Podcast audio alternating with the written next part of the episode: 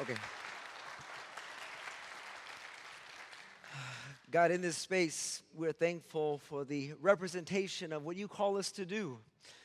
God, we are all included in the circle of your love, and we pray and we hope and we work towards expanding that circle day by day, expanding our knowledge, expanding our experience of all that is of divine love. And so, God, in this space, we open our hearts and our minds. We open it all, God.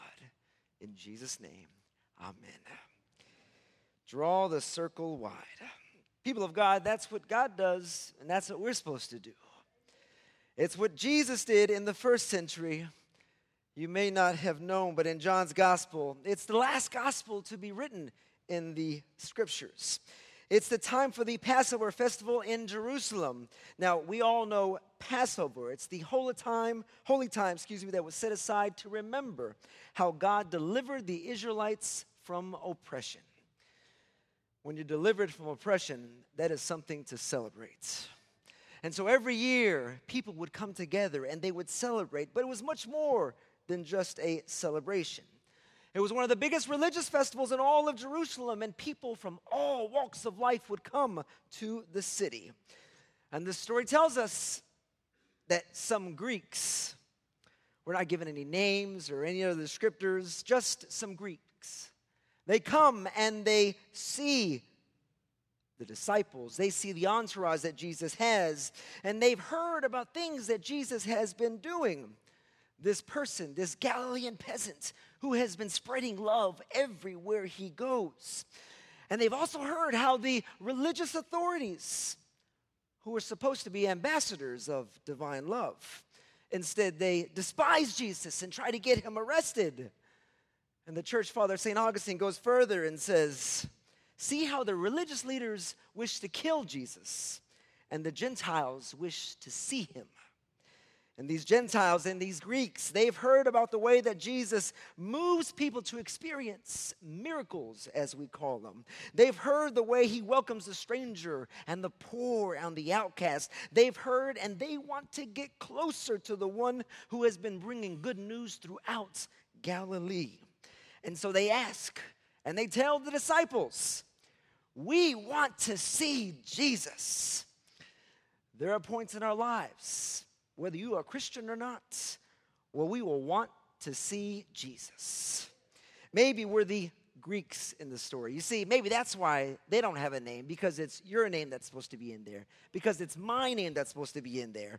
The Greeks, you and me, all of us who have tried church and religion in the past only to experience it in such rigid and exclusive form, something that was so unhealthy I can't tell you how many church conventions I attended in my fundamentalist days. I would sit in worship, just watching everyone praise and worship Jesus. And then as soon as they leave the church, they would never follow Jesus. And the whole time, I just wanted to see Jesus right in front of me. We all want to see Jesus, but sometimes it's hard to see. I'm sure you've heard of the great controversy that happened a few weeks ago. Can you believe that some people, some folks, because of this controversy, got into heated arguments? Friendships ended, people lost their tempers, families were torn apart. All because one person asked, What color is the dress? Is the dress black and blue or is it white and gold? And can you believe that some people were even blocked on Facebook? It's the end of days. I'm telling you, Jesus is coming back soon. I was asked what I thought. And after I answered, I was looked upon with disgust and disdain, condemned for my answer. And the person who asked me had the nerve to look at me up and down and roll his eyes because I thought the dress was black and blue. And I thought, look here, don't judge me for a dress that I have not tried on yet, all right? uh, let me wear it one time before you condemn me. That's all I ask. And he tried to argue with me, but I had to stop. There was no sense in calling the popos and going to jail over a dress. But, people of God, it was fascinating to witness. Our society, which claims to never see color, all of a sudden you've got team black and blue and team white and gold.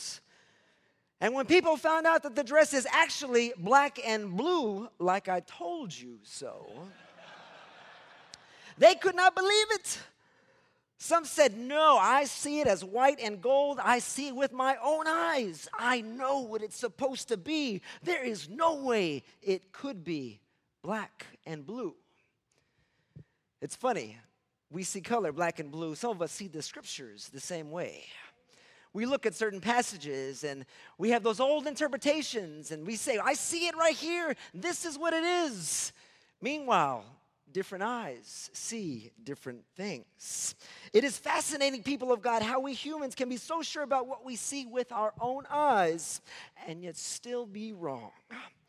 Scientists responded to the controversy by affirming the ambiguity that occurs uh, in all of our eyes when we see. We all interpret our surroundings differently, and color is no exception.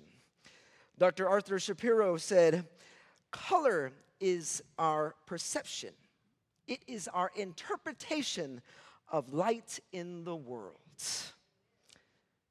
Color is our perception, our interpretation of the light that's in the world. People of God, it depends on how we interpret the light in the world. You see, it's true of color and it's true of our spirituality. Like the Greeks, people want to see Jesus, and what they will see, what we will see, will largely depend on how we interpret God's light. What's the truth? The real truth, Reverend Michael. What religion is right? Whose interpretation is correct? Whose experience is the definitive experience? And the spiritual truth is, people of God, it depends on how you see light in the world. Some of us see the light of God's love, and we've heard that it's abundant and it's never ending, and we love it. And we even say we believe it. And then things like Lent happens. We're trying to give up fear, but somehow fear just won't give us up. People are assaulted and brutalized and killed in our own city in Montrose. And we get scared. And in the back of my mind, there are some people wondering, just wondering, maybe, maybe, maybe, maybe, maybe this is God punishing us. We lose our job and we can't pay our bills. And we wonder, just maybe, maybe, maybe, maybe I am living some sinful lifestyle. We lose a relationship whose ending came out of left field. The partner is gone. The whole world is crashing around us. And we're wondering, wondering, wondering, maybe God, maybe God is doing this on purpose, punishing us for not living a traditional lifestyle.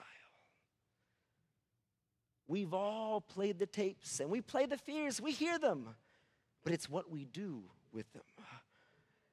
And are we going to live in fear? Are we going to live in God's love? Are you going to see a God of fear or a God of love? If you want to see Jesus, people of God, listen to what Jesus says. If you love your life, you'll lose it.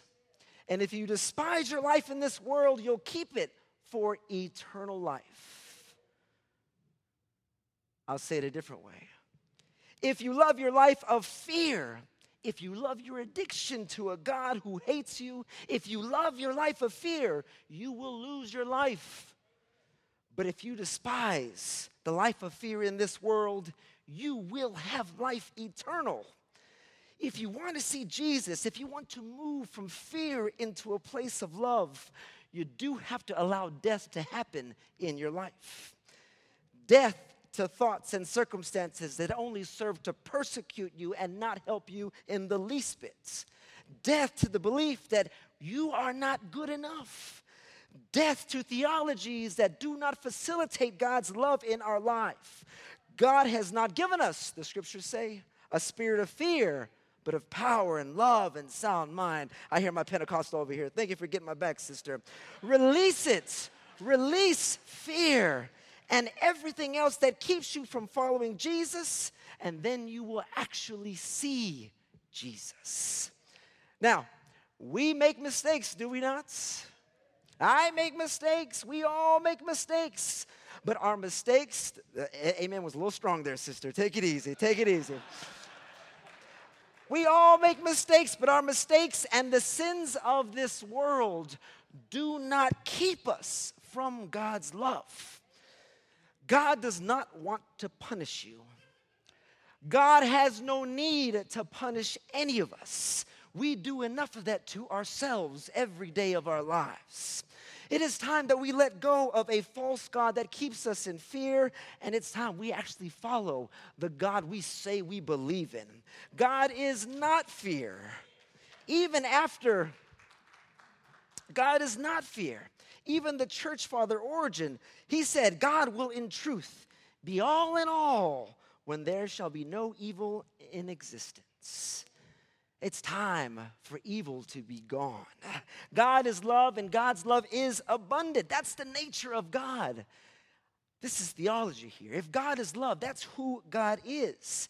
And so, when you do good, God loves. When you mess up, God loves. When you mess up over and over and over again, God loves. And maybe it's time we begin to do the same in our own lives. If we're gonna love as God loves, there are parts of us that must come to an end before we can move into a season of abundant love. Resurrection is coming. We have to get prepared. That's what Lent is about. The life of fear must go away. And so the feelings that we must enact vengeance on people who have harmed us people of God. We don't fight evil with evil. We don't fight violence with more violence. God loves, we love. God loves and we love. God loves and we love.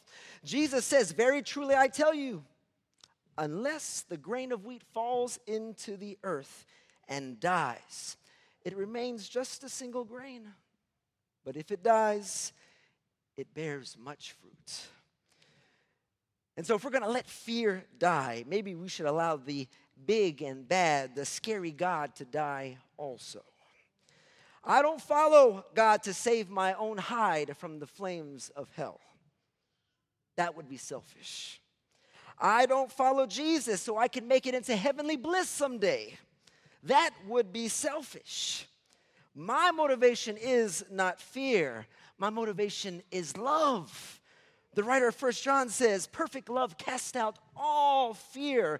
I serve and follow the Christ because of love. And I follow Jesus because of light. I follow Jesus because I wanted to see Jesus. And I'll tell you, I have seen Jesus.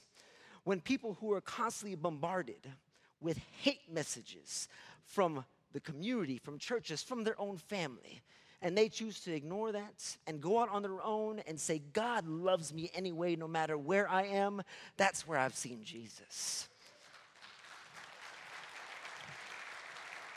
When people continually no matter what their life is, is experiencing, no matter what their circumstances are, no matter how many times they have been beat down on the ground, they continue to rise and say, God is not done with me yet. There is still much more fruit to bear in this world. I see Jesus. When you spread hope and love and you begin to believe in yourself as God believes in you, I see Jesus. Since 1968, MCC has been seeing Jesus and embodying Jesus. We've been broadening and drawing the circle wide. And then, uh, when our churches were burned down because of ignorance and hatred of same gender loving people, did you know that 18 of our churches in our history have been burned down because of hate? When our churches were burned down, in the few years after we started our church, we thought to ourselves, you know, maybe this is God doing it to us. Maybe God is punishing us. For some reason, we thought it, and we thought we were all alone. And when the church burned down in Los Angeles, California, we had service on the streets. And people came, church members, but much more. Non religious folks, Jews, people who didn't give a flying flip about religion, but they came because they know about God's love and God's lights. And we saw then we were not alone. We saw Jesus. When our church members and our pastors were murdered in the upstairs lounge fire in New Orleans in 1973, still today the largest mass murder of LGBT people in this country, we thought we're all alone. No one is going to stand with us. Some of the burn victims, the deceased, some of their families would not even claim their bodies. Even in death, we were alone. And then we looked for a place for a service. We looked and we looked, and finally, when people told us there was no space for people like you, not even to bury your dead, Finally, there was a lone Episcopal minister. There was a small Unitarian church. There was a Methodist church that came forward, and we saw that we are not alone in this world. Jesus is with us. When the AIDS epidemic hit and we lost 6,000 of our church members, get that through your mind. 6,000 of our church members. Some MCCs were wiped out. Do you know what that does to people? Do you know how the feelings of that? Many of us have loved ones who we've lost to HIV and complications related to AIDS. Many of them thought, Where is God?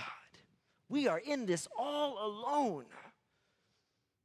And then they came together with people in the community and they started an AIDS prayer vigil, what would eventually become known as World AIDS Day today. And once you know, a plethora, excuse me, of people and clergy came out from different Christian denominations and different religious traditions, all to show we are in solidarity with you. And as you cry, God cries also. You are not alone in those days, people of God. We saw Jesus. Our movement did not let any fear hold us back, though we could have. If we did, it would have been well worth it, I tell you. But we didn't we still kept fighting on. And the movement continues today, and thank God you are a part of it. All of you who spread the fullness of God's inclusive love, you are the torchbearers. Let the fear die, no matter what you encounter, and allow abundant love to come in. People of God, I hope you will see, you will realize, and take heart this Lent when we say let go of fear, we really mean it. Instead of letting our fears haunt us, let's awaken love in our lives, change our perceptions of what's going on, and see not what hinders us, but what enables us in the community of God. Don't be afraid of good news. Don't be afraid of the gospel. Don't be afraid of good news in your life. As Marion Williams says, let's expect miracles on a daily basis. In every circumstance, no matter how bad, no matter how difficult, choose love, not fear, and watch the miracles come your way. No matter how painful it is, I ask you, see light, be light. No matter how many obstacles there are, look for the miracles and the opportunities. They're in this room and they follow you wherever you go. People of God. People want to see hope. People want to see a blessing. People want to see Jesus. Let's show them. Amen.